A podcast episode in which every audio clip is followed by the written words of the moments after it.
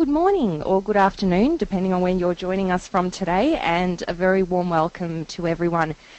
Today we'll be covering effective load restraint, and we have a special guest presenter from BlueScope Steel. Now, this particular webinar is part of the National Road Safety Partnership Program webinar series, and uh, a little bit of information on that for those of you unaware. The NRSPP has been established to provide a collaborative network for Australian businesses and organisations to help them create a positive and safe, uh, um, positive road safety culture both internally and externally. It aims to help organisations of all sizes across all sectors to share and build road safety initiatives specific to their own workplace and beyond. It's delivered by ARB and funded primarily by Government Coalition and ARB. For more information and more tools like this webinar, please refer to the NRSPP website. Now, as I said, we've got a very special webinar presenter joining us today, and I'll introduce him in one moment. My name is Angela Juhas, and I will be your friendly webinar moderator today. If you do experience any issues along the way or you have any questions, please feel free to get in touch with me at any time. Now for today's session we've allowed approximately 60 minutes total. Uh, about 40 minutes of that will be spent on the presentation and uh, we'll be taking questions throughout. So please don't be shy, get your questions through to us and we'll be happy to uh, deal with those as we go. We are also recording today's session ladies and gentlemen and so there's no need to take notes. All of the presentation material as well as the recording will be sent to you once the webinar has concluded. Now, as I mentioned before, we welcome questions and discussion, and uh, if you would uh, just look over to your control panel, you'll notice a questions box. We ask that you type those in here, and I'll make sure that uh, Graham gets them throughout the presentation and uh, gets back to you on those. Now, without any further ado, I will uh, introduce our man of the moment. So his name is Graham Agnew. Now, Graham is a logistics engineer with BlueScope Steel and is recognised as a leading expert in the field of load restraint and transport safety in the Australian steel industry, having worked or consulted for various companies including BlueScope, Arrium and Stramit. With over 20 years operational and technical experience across manufacturing and transport functions, Graham has developed a practical, hands-on approach to load restraint. He is a mechanical engineer and also holds a Masters of Business and Technology through the University of New South Wales. His current role as a logistics engineer with BlueScope, he's been responsible for developing cost-effective and efficient transport safety solutions, including the load restraint of a wide variety of loads, as well as coaching and mentoring of drivers, loaders, supervisors and managers in their application. A very warm welcome to you, Graham, on this rather cold winter's day here in Melbourne. How are you going today? Good, Angela. How are you? I'm very well, thank you, and thank you for your time in uh, preparing today's presentation and uh, delivering it for our audience. I'm sure we're all very keen to learn more about the good work of uh, BlueScope Steel and, and, this particular particular initiative. So uh, I'll hand over to you. Okay, Angela, absolute pleasure. All right, so um, so Firstly, I thought I'd just give you a bit of background into um, who BlueScope Steel are, um, just so you can understand where we come from around this issue of load restraint. Um, basically, um, we are a global manufacturer and supplier of steel products and solutions. Basically, across the world, we're um, in 17 countries, employing over 17,000 people. Uh, we have more than 50 facilities across um, the Pacific region and nearly 100 distribution centres just here in Australia with almost 8,000 people.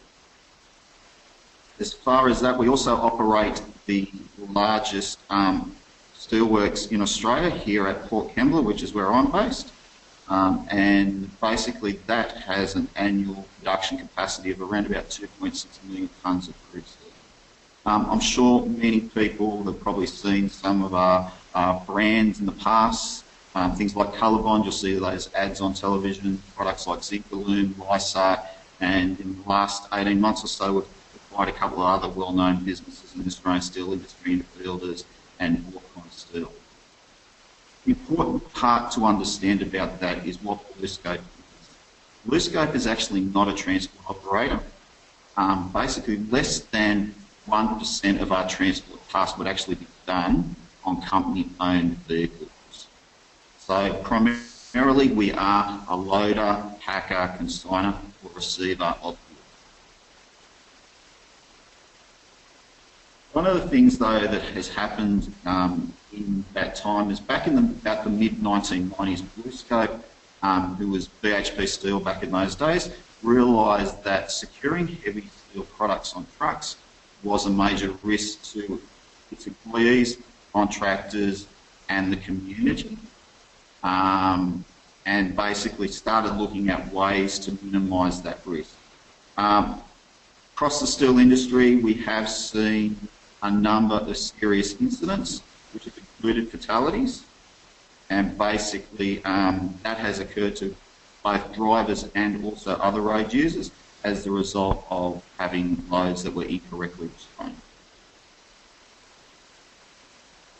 Um, BlueScope itself, BlueScope is recognised as a leader in safety within the steel industry um, worldwide. And basically one of the things that we do is we manage our high risk activities with what we call codes of practice. These are codes which sit across all our business businesses and basically they set out the minimum standards for um, sites um, and also our service providers to adhere to. And those high risks include activities such as mobile equipment, overhead cranes, product storage and load restraint. All up there's about 12 of those um, codes of practice in our business. And as we said, load restraint is considered one of our major risks and hence has one of those codes of practice attached to it. All right, so that's just a bit of a background as to you know where we come from and why we take this so seriously. Um, and that's probably where the real story begins is right now and here as to what is effective labour restraint. Um, and look, I understand that the blue BlueScope approach to labour restraint is probably not right for every organisation, but if you adopt two of the key models that we're going to discuss, um, it's possible to demonstrate compliance. And when I look at what that compliance looks like, um, I regularly hear people like the regulators talk about chain of responsibility, and they kind of talk about three things. They talk about information and instruction, training and auditing, and I'll go into those in a bit of detail. Because it is a holistic system that you need in order to manage load restraint. So if I look firstly at information and instruction, you know, we need to make sure that um, our people, both our employees and contractors, know how the load is to be configured on the vehicle, what the vehicle and equipment is required to restrain the load and how that restraint equipment must be applied. Secondly, uh, we need to ensure that our personnel are trained and competent to the tasks that they need to do. And finally, the second part is the auditing section. So do work practices comply with instructions? Are personnel appropriately skilled? And is the equipment being maintained? And generally speaking, when I hear the regulators actually talk about compliance with um, COR requirements, such as load restraint, that third element, that auditing phase, that supervision, making sure people are actually complying with those systems, generally the one they say is fairly poorly done.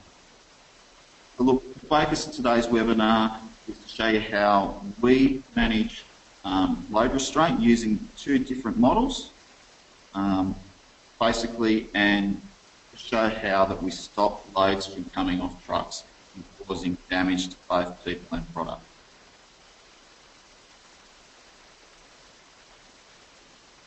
All right. So, as I said, um, the thing with BlueScope is that we are not a transport company primarily. We primarily are a consigner.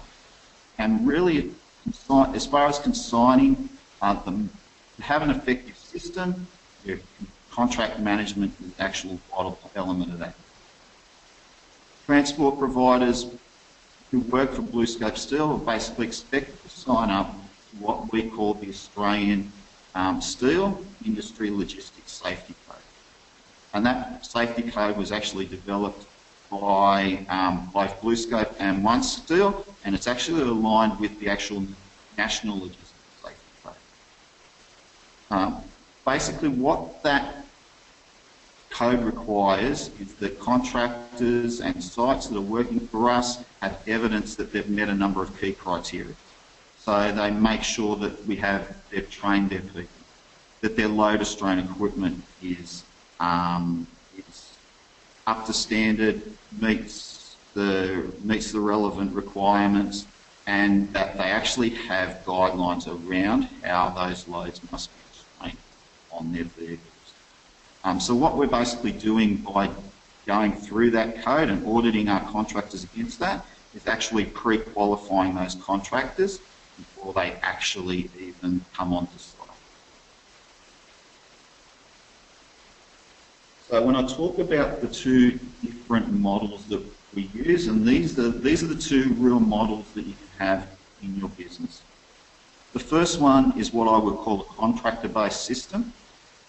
And basically this is where you would go to the contractor and basically get them to develop engineered load restraint system. So what we do is we say to the contractor, look, you've got some expertise in this, you come to us with a system that meets the right, uh, the legislative requirements for load restraint. Uh, we then would review that system and if it's acceptable, we would approve it for them to use. We then would monitor that system through our contracts management process. And basically part of that would be our contractors showing us their compliance around um, auditing and also their compliance around, um, you know, what if they've had an incident, how they actually have managed that and what corrective actions they've actually implemented to prevent further breaches from occurring.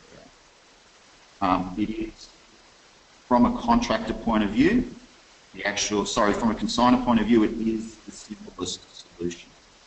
Okay, because what we're doing is we're getting them to do the work in the background around developing the system and we are simply monitoring that. However, in our experience, most of our contractors don't have the engineering resources to be able to develop an engineered load restraint system. So what we've basically done is, in most cases, we've adopted what I call the consigner model, where basically we have a team of specialised and experienced in-house engineers, and basically what we do is um, we develop guidelines for them based on our knowledge of load restraint and also the different products, and basically allow the contractors to adopt those. And as I said, the vast majority of cases, that's what happens within our business. Okay. So, as far as um, information instruction, I'll, I'll talk a little bit about this now. So, why is it so important to have an engineered load restraint system? So, I would compare this to driving down the highway and I'm going to go over a bridge. You know, I want to make sure that when I go over that bridge that somebody has some due diligence into that. Okay, so they've made sure that they've, when they're designing that bridge, that they've taken account of the, you know, the weight of the vehicles going over that, that bridge. You know, there's, that, that bridge can take the loading of the wind trying to push it sideways.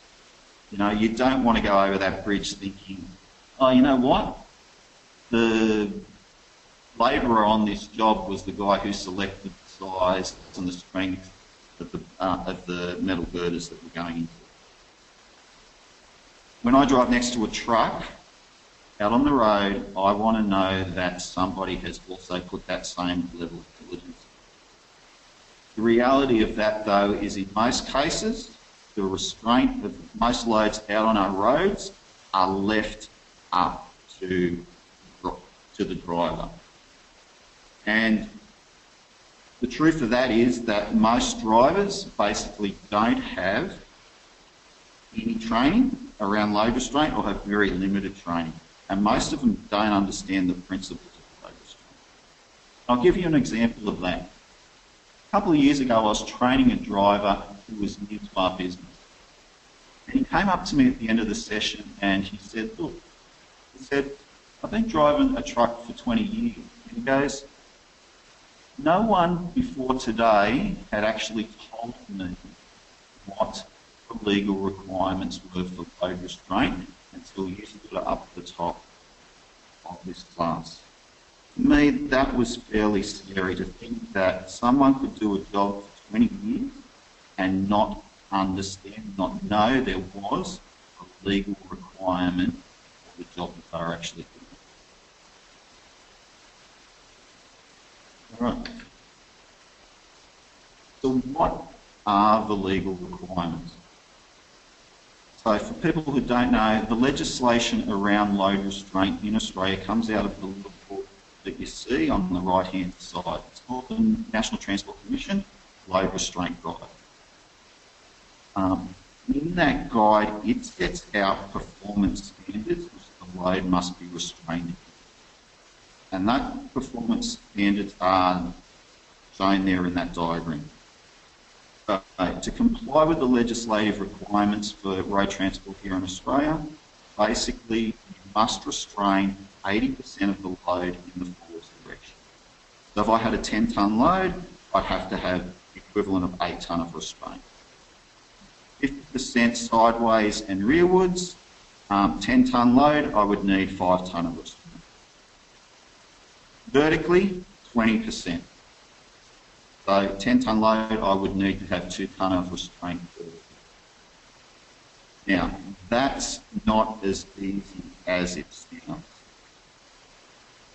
And to, to, to, make you understand that a little bit better, another example, I was out, um, I looked at a load once a couple of years ago and I actually went up to the driver and I asked the driver how much restraint did he have on that load. And the driver basically said, oh, it's simple. He said, up to 10 tonne, I need two chains. So I asked the driver, how did he work that out? And what he said to me was that basically he needed to restrain 80% of the weight forward, so that was 8 tonne, and basically then two 4 tonne chains 8 tonne of restraint. Unfortunately, it's not that simple as we'll see shortly, and hence the reason why we need to have an engineering system. Other requirements that the law also requires are set out in those performance standards that the load should not become dislodged from the vehicle and the load cannot adversely affect the vehicle's stability or weight distribution when it exceeds one of those forces outlined in Graham, sorry to cut you off there. Um, I just I've had a couple of uh, our audience members just note that your audio is a little bit fading in and out. Um, I just wanted to make sure that the microphone is all clear at your end. Um, sorry about that. Yeah, I'm, as far as I'm aware, yes. Okay, beautiful. Thank you. Does that sound better? Yes. Okay. So as I said, the reality is it's not that simple. Um, the truth is that load restraint is actually a science. Um, generally speaking, the load restraint relies on three mechanisms, mechanisms um, to prevent the load from moving. Frictional force created by the weight of the load itself, the frictional force created by the clamping force applied by the restraints, and the strength of the equipment used to restrain the load either by blocking, containing or attaching to the load.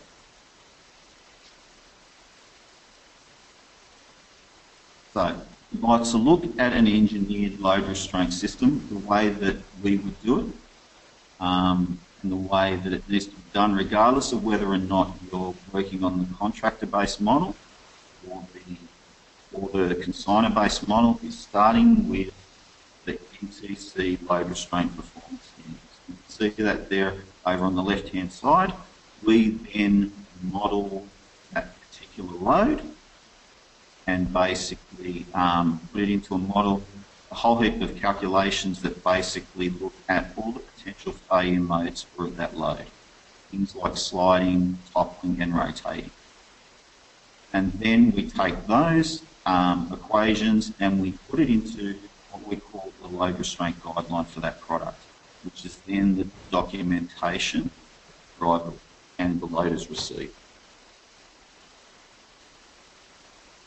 What makes this even more complex is that many of the variables used in these calculations are not straightforward either. So, um, experience has shown us that in a lot of cases the actual load actually works and behaves a lot differently um, to what we would have expected. So what we actually have to do is actually go off and test those assumptions to and val- to validate them.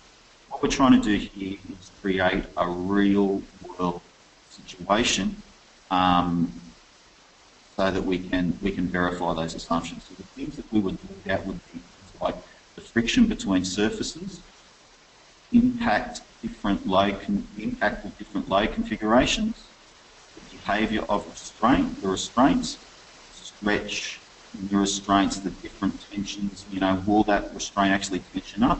And the other thing that we actually look at would be the performance of the packaging, because the packaging, as we'll discuss shortly, plays an vital role in the actual load restraint. Okay, so what we then do is we basically have a number of different types of testing that we do, and I've got some photos there on the screen that you can see, and I'll go, I'll I'll talk about these because these are some of the trials that we, actually did last year on something that you see quite often out on the road, the bulk bags. Um, so you can actually see there where we've got some tilt testing, also sometimes referred to as static testing. So if you look at the NTC guideline, what they will talk about in that guideline is that if you tilt the load up to a certain angle, you can simulate a point 8, 80% forwards, or the 50% sideways. Um, so as I said, some bulk bags. I'll show you a little video of some testing that we did.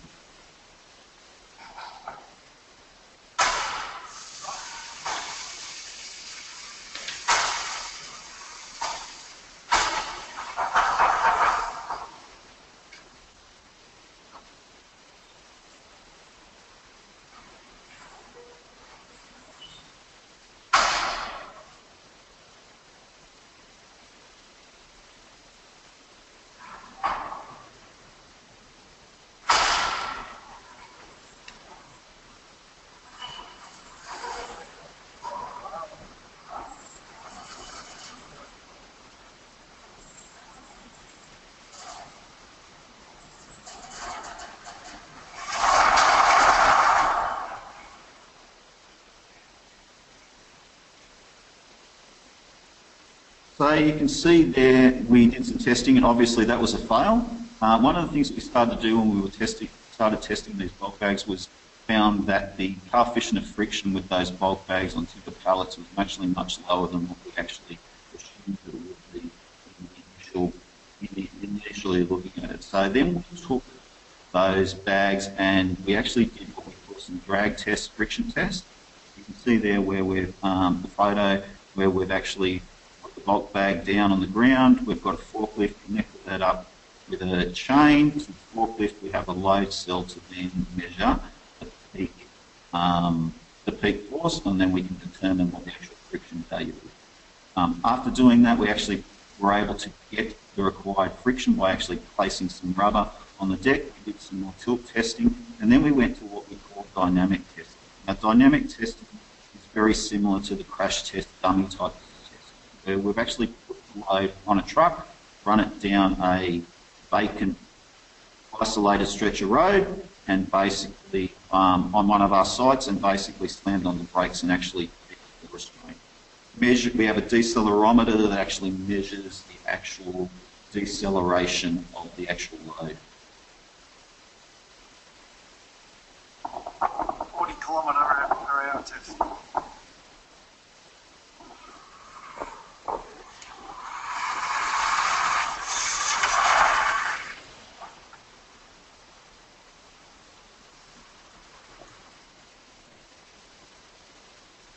Yeah, that's the type, that's the, in developing an engineered load restraint system, that's the type of extent you need to go to. So as I said, that due diligence type um, approach. So look, it has been fairly technical up to this point. Um, the thing to understand though is when you're doing this with the actual audience that you're catering for. So yeah, we've done this technical, a lot of technical work, but now I need to do something the loader and the driver that they're going to understand. So I need to use um, language that they understand, and I want to try and cut down on the number of text and and also photos, and actually use diagrams. So the, one of the things is drivers want to be able to look at their load and basically then look at a photo and go, need to go, well, my load needs to look like that. So if you look at those two photos, you actually see that actually occurring. The other thing that our guidelines certainly focus on is what we call the five fundamentals of load restraint. So one of the things that we've actually done is we've done a lot of analysis over the years of our load restraint incidents. And what we've found is that majority of cases we can relate it back to one of five fundamental principles. These being packaging, friction, dunnage, no gaps, and also the number of restraints. So I'll talk a bit more about each of those.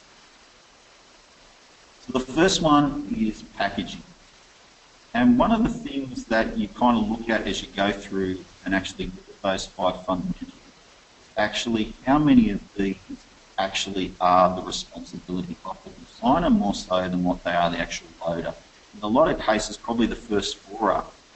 And certainly packaging will always be the responsibility of the designer. Okay, so the packaging, one of the things to understand about it is it must meet the performance standards. It must be able to withstand the 80%, the 50% and the 20% because it needs to be able to hold that object together as one solid item on the vehicle. Now, it's near impossible for a driver to correctly restrain the load if the packaging is not right. So what we have in our business is a series of critical procedures um, for packaging, and basically you can see there an example of it that comes out of our distribution business for small parts, and basically the operators are basically trained and audited against those procedures. As far as um, fundamental number two is friction, and really this is the most important of those fundamentals. Okay, it is more important than the number of restraints. You want to make sure that if you've got low friction surfaces, things like steel on steel, plastic on plastic, plastic on steel, breaking those up with something like rubber or timber. The third fundamental that we talk about is dunnage. Um, so we also, the guidelines will spell out things like the correct size and type of dunnage and how it must be orientated on the truck. So you can see there over in the, in the cutout, the example of the good and the bad. Okay, we don't want things like rectangular dunnage on its thin edge because it's very easy for that to roll. And that creates real, problems because it allows the restraints to lose.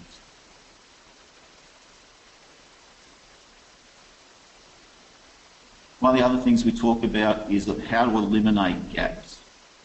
Okay, so you can see there an example.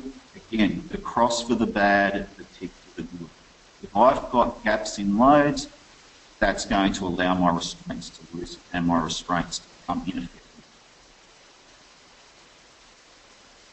So as I said, a lot of those first four, in a lot of cases, do come down to the actual consigner, the people actually loading the load.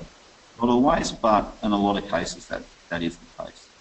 One that the drivers have definitely have the actual um, responsibility for is actually making sure they have the number of restraints. So what we try to do here is take out all those complex calculations and do that up front for the driver and then that driver table for the number of restraints to, to, to actually determine how many restraints he needs. So if you look at that table there, it's fairly easy. If I was to have 12 tonne of that product, I would need to have three chains on that load.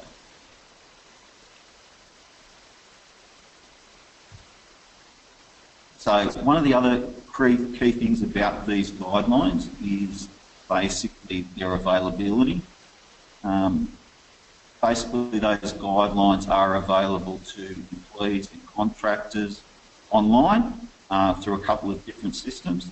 We also display those guidelines clearly at dispatch points. You can see there, there's some photos there of one of our sites, and you can actually see those guidelines clearly on display at the weighbridge area there on the site. Um, drivers are also required to carry a copy of those guidelines um, that are relevant to their load with the new trucks, and we actually audit that as part of our audit process.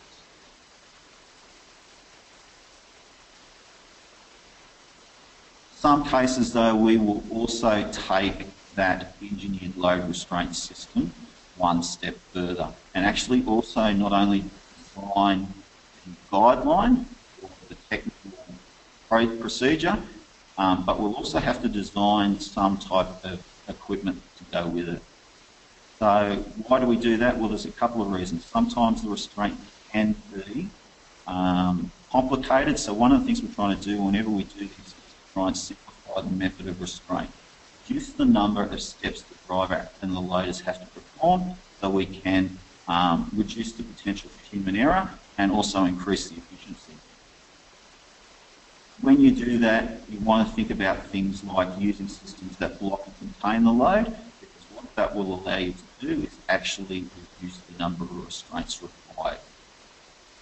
Um, there's an example there where you can actually see where we've done that. We had some, we had a lot ongoing order for some foils um, down in Victoria last year, and basically what we had to do was because these coils were so narrow and the potential for them to topple, you can see how we developed technical document that actually linked this piece of equipment that we actually developed to allow that to um, that product to occur and to be moved safely.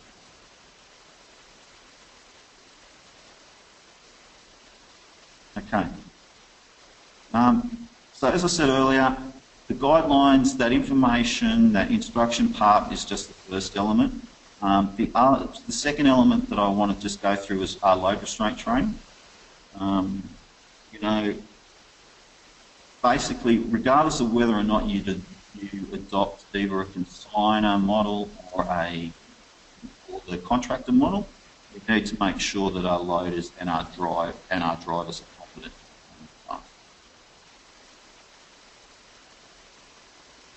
So contractually, BlueScope requires that drivers be trained and competent. So all contract drivers are required to do that. Um, we also train our employees as well. And why do we do that? Because we want them to recognise high-risk situations and um, so they're empowered to basically prevent non-compliant loads from leaving the site. Um, our training basically is available both online face to and face to face. Um, a large focus of that training is actually those five fundamentals that we spoke about. So you can see there a couple of slides there that actually show the type of things we do. Fundamental two, low friction. Fundamental three, the, the dangers of dunnage.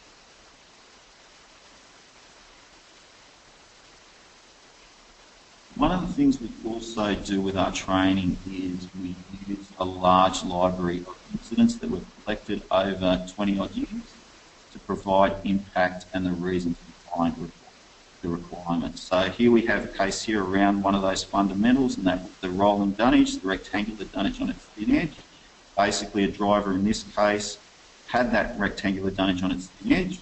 Basically that dunnage rolled when he applied the brakes at a rail crossing and basically allowed the chains to come forward and basically the load slid forward into the back of the cabin and crushed that. Um, so you can see there, that's the type of thing that will really give impact. I recently was training some drivers who were going to start to carry this exact same product, and when I was able to say to them, look, here's a fatality with exactly the same product you are carrying, you can start to see the effect that would have on somebody and their needs to get it right.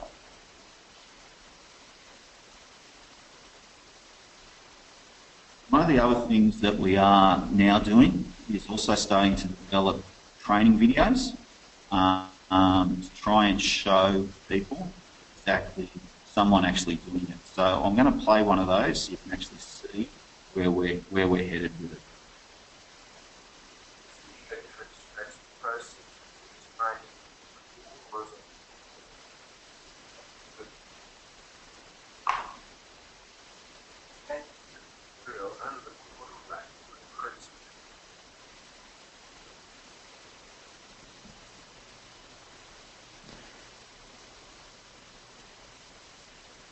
Graham, sorry, would you mind turning the volume up a little bit gun with 30 upper right of that. Place rubber on top of the gun to protect the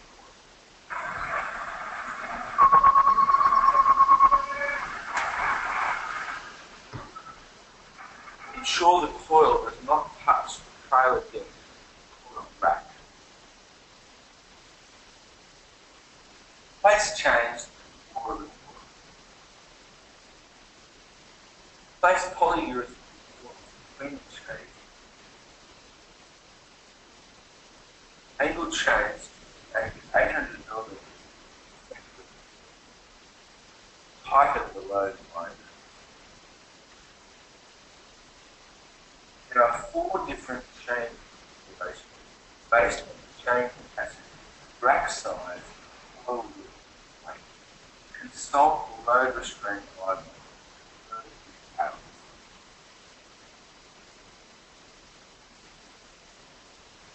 So that there is just an example. That's one of our shorter ones. There are two different versions of that. There's a long one which goes into a lot of the detail the driver would have as part of his initial training, and that version there is more just for a refresher. Um, so different types of training. We have both awareness and training and competency-based training, and that depends on the person's role. For example, um, you know, we, we've got a salesperson in one of our small regional branches. We don't need them to have the same level of detail as the driver or the loader, but we also want them to have some understanding of what those high risk situations are. So if they see something out on site, they can actually stop that load from going out incorrectly restrained. They may also have a discussion with a customer who's going to pick it up around what the requirements are. So we want them to have some awareness of what those of what the requirements are.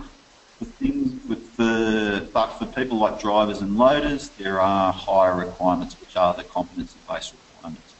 Basically, our drivers require, are required to complete theoretical tests, um, and basically that is also around some of the stuff we've seen, and basically that then is also tested practically. They are audited by their supervisor on their first load to actually confirm their practical competency.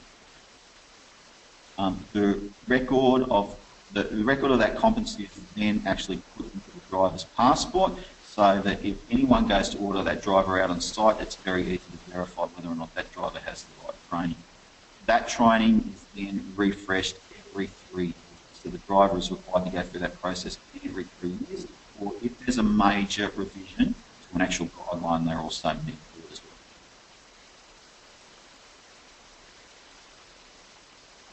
Okay, the third element um, of an effective load restraint system is actually monitoring and supervising that that um, that system, and we do that through our auditing process. Um, as I said earlier, this is the one that when I hear the regulators talk, it's not very well done, but I'll run you through exactly how we do it.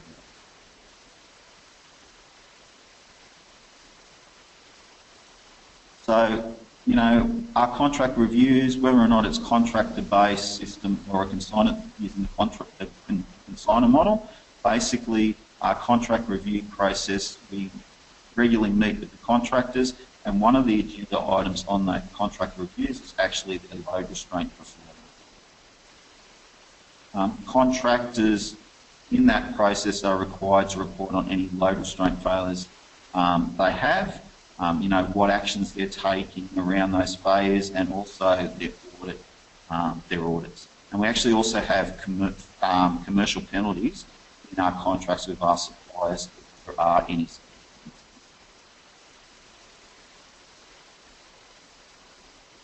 Um, we also monitor loads on an individual basis, and we do that through our load restraint audit program. Basically, annually we review um, our products to determine the risk type. So we put them into a matrix, as you see down the bottom, and basically we look at what that what the risk of that product is based on its um, incident history and also the number of audit failures it. And then we rank them either high risk, medium risk, or low risk, and basically we audit, you know, high, high, high risk products every 5% of loads, medium risk 3.5%, and low risk um, every half percent. And I'll talk a bit more about that in one of the next couple of slides, how, how, the, how we also adjust that depending on results. Basically then what we do is we decide then basically depending on the number of loads that they actually dispatch and also what the product risk rating is, they actually get an audit target for how many audits they need to complete um, every month.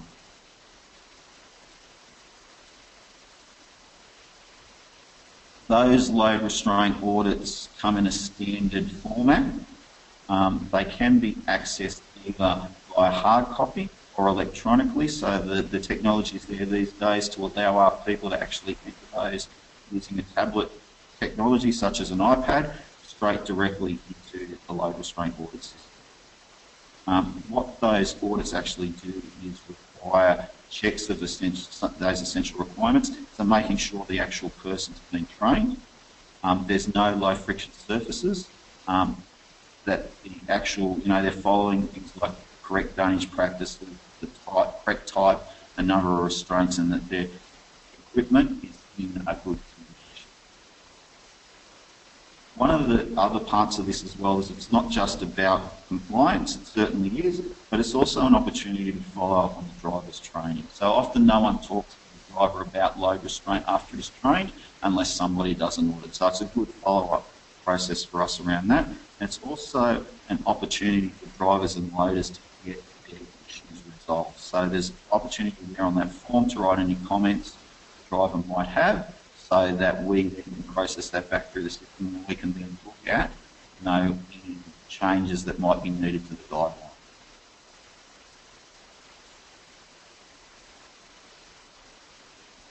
Basically, we have across Australia about 160 different dispatch points.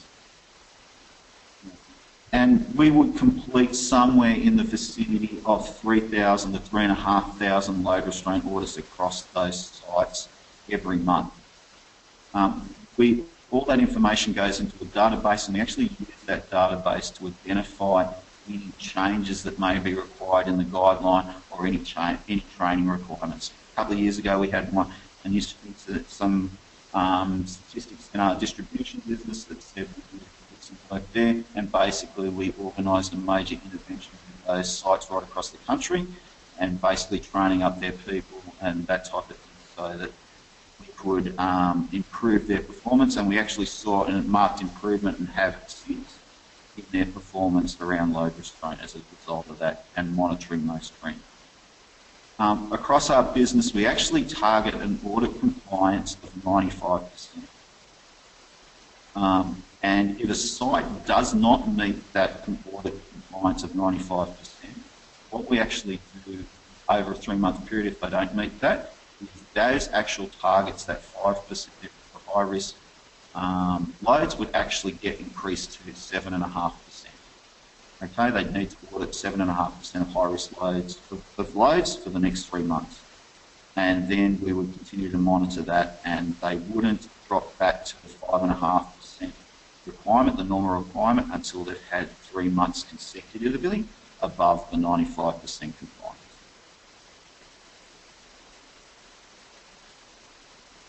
All right, so the final little section of our um, presentation today is just about the future. Um, I want to give you some ideas of the type of stuff we're starting to look at as far as load restraints concerned. So some of the things that we're starting to do is actually um, develop and use um, smart technology. So we're starting to do things like put GoPros on trailers to actually monitor the loads in transit. So see, you know, see, give us some more guidance on how they actually behave and that type of thing. We're also using it as a bit of a training tool um, to allow us to, you know, show drivers and loaders different parts of the actual process. And we're also developed what we call a um, smartphone app, um, which we're calling Steel Drive, and I'll show you that in a little bit of an example over here. So this is this is still in development. Um, the actual developer, our developers are telling us that it would be available towards the end of November, early December, but this is, this is where we're going with it. So this is a driver, this is an app that's being developed for our drivers. So it would come into a little screen like this, um, as you can see here, the um, name and password, and then basically when it comes through, it would then um, come into this section here, and basically he can then um, come into here with different locations, and you can see here, like this is my little finger, pretend that's my little finger on the screen there scrolling through, and I click on, it's all touch screen, and you can come down here and get the details of the loading sites, details on the loading sites, that type of thing, and also any, you know, you can click on here. So as I said, some of the data in here is not here yet, but you get the, you get the idea, the PPE requirements, things around um, exclusion zones, that type of thing, any requirements on the site, any facilities, um, and also, you know, the closest way stations and rest stops and petrol stations. That, um, if that location was part of the driver's uh, favourites, it also would receive notifications. So, for example, um, if that site, the forklift was broken down and we couldn't load for three hours, that's the type of information the driver would notice, get notification of. So it gives us some idea of, gives some, helps us also manage our fatigue management. Um, the other information, look, it's primarily been set up though around load restraint though, and you can actually see um, that basically if I was to click on here, the driver then gets his information on the different guidelines. As I click through, you know, depending on the product, it would tell him how many restraints that he needed to apply. Uh, back over here, if I was to go through, sorry, I'll go back to far.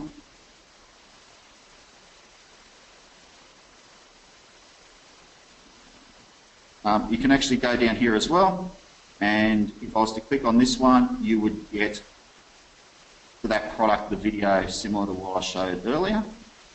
Alternatively, you would get, come onto here and you would get a hard copy of the whole product.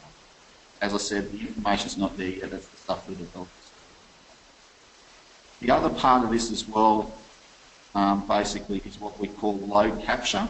So one of the things that we want to do is um, start to record data from the actual loads and basically, two reasons for that. A, we're going to get the driver to actually take a photo of the actual restraint. And the reason that we do that is so that it's another process step. Okay, so it's another thing the driver actually has to look at. So he can't have a lapse in concentration and actually something in the process. And also it gives us some record of how the load was actually restrained. So as I, as I was to go through this, I would pick the different product that I'm doing, you know, who I've carried for, and then I can click on one of these, take a photo of the load, and then there's a limit of eight photos you can actually take. It goes into this here database. I, the driver then would press submit, accept, and that then is uploaded to a system, and that stays on that system for a period of 30 days to allow us to review that. Um, the driver can also see that on his smartphone, and basically scroll through and get those details of that particular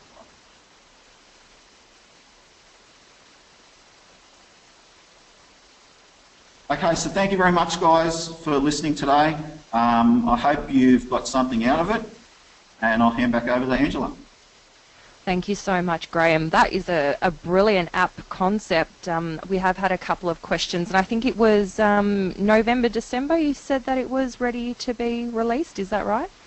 So the, the, the information that I had from the developers in November, uh, in last week, was that they were looking at um, late November, early December for implementation as, as the first as the first phase of that.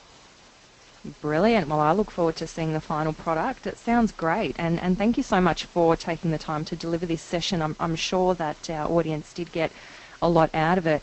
Now, we do have a few questions, and uh, unfortunately, only 10 minutes remaining in the webinar, so um, I'll, I'll select a few to ask Graham. So I do apologise if we don't uh, have time to address your question today, but uh, Graham's details, as you can see, are on there on your screen, and um, we do welcome you to get in touch anytime. Uh, if you'd like to discuss your queries further, I'm sure Graham will be more than happy to take uh, your call or email. Yep. Okay, we've had a question here from Mark. Um, Mark is asking, what are your thoughts on restraining loads using standard alloy gates and 2T web straps over the tops of the gates? Um, it depends on the it depends on the load. In a lot of cases, I'd probably say it's not. It's, it, it probably doesn't meet the requirements. Um, but I I know of some cases where it can. It, different loads are different. Um, I would personally prefer to see those webbings over the actual load rather than and fed through the gate and actually clamping down the actual load rather than relying on on on those webbings holding the gates in place. It does work in some cases with loads, but I'd be certainly concerned about it trying to um, restrain something like a pallet on a trailer. Great, thank you for that question, Mark. A question here from John, and uh, John's asking Have you found uh, statements in the load restraint guide that are not in agreement with the BlueScope load restraint guidelines? What approach do you take in dealing with such conflicts uh, given the legal requirements? So, for us, um, as I said, one of the things that we do is we actually start with the actual legislation, which is that's the only part of that actual guideline, which is legislation. The rest of that book is just provided. Okay, so we all our loads actually comply with those performance standards. So that's that's our basis to work from, and we work from here. So the rest of the book is just a Alrighty, uh, another question here from uh, Mark. Um, can I ask why BlueScope has only released the documents as guidelines and have not had them certified to meet the performance standard? Tricky one. Um, it is something that we have discussed over the years, and it has certainly been, you know, there's been a lot of discussion over that, and it's something that we are still looking at. Um, it's not something that um, it, there's been a there's been a decision in the past made that it was potentially we didn't see the, the real benefit in doing it, um, but there's been you know there's certainly it's an ongoing discussion. Um, the process the process to actually certify those guidelines is, is one is one step that um, you know, there's been some discussions within the past with the regulators about. But yeah, so it's still something we are certainly certainly looking at. Great. Okay, a couple of questions here from David. Now, David's asking um, about getting access to the guidelines and using them in their own training material, and um, he's referred to the, the videos that you showed during the presentation as well. So, are they available for our audience to uh, access, view, and, and reuse in, in their own organisations, or what would you suggest? So, look, um, to start with, the, any of that stuff that we've got is available to people who have agreements with us. So it's not just BlueScope, it's people like OneSteel, um, Stramit, CMC, those companies that we have agreements with certainly have access to those guidelines as well as any our carriers that actually transport providers, people like Toll, ANS who work very closely with us, they also have access to that. So we've developed that and said, you know, we've got an agreement with you guys or you guys are working for us, we're going to give you that information. Um, and so that's that's how it that's where it is at the moment. certainly, there's there's some thoughts about also um, widening that to allow other people to access them, but that's still discussions around that at this point in time. But if people were if people were wanting more information that are outside of that group and they wanted to contact me to discuss that, we could we could we could we could certainly have a look at those.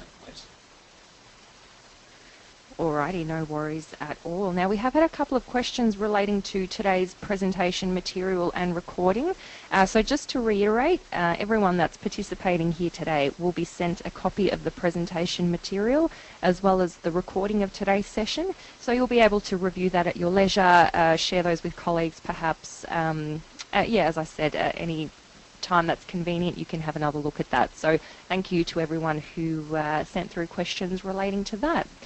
Um, look, we do have a couple more questions, so we might get time for one or two more.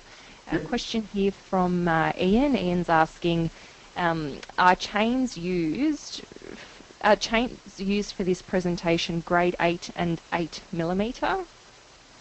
So all our guidelines that we actually use are 8 millimetre chains that meet the Australian standard AS 4344.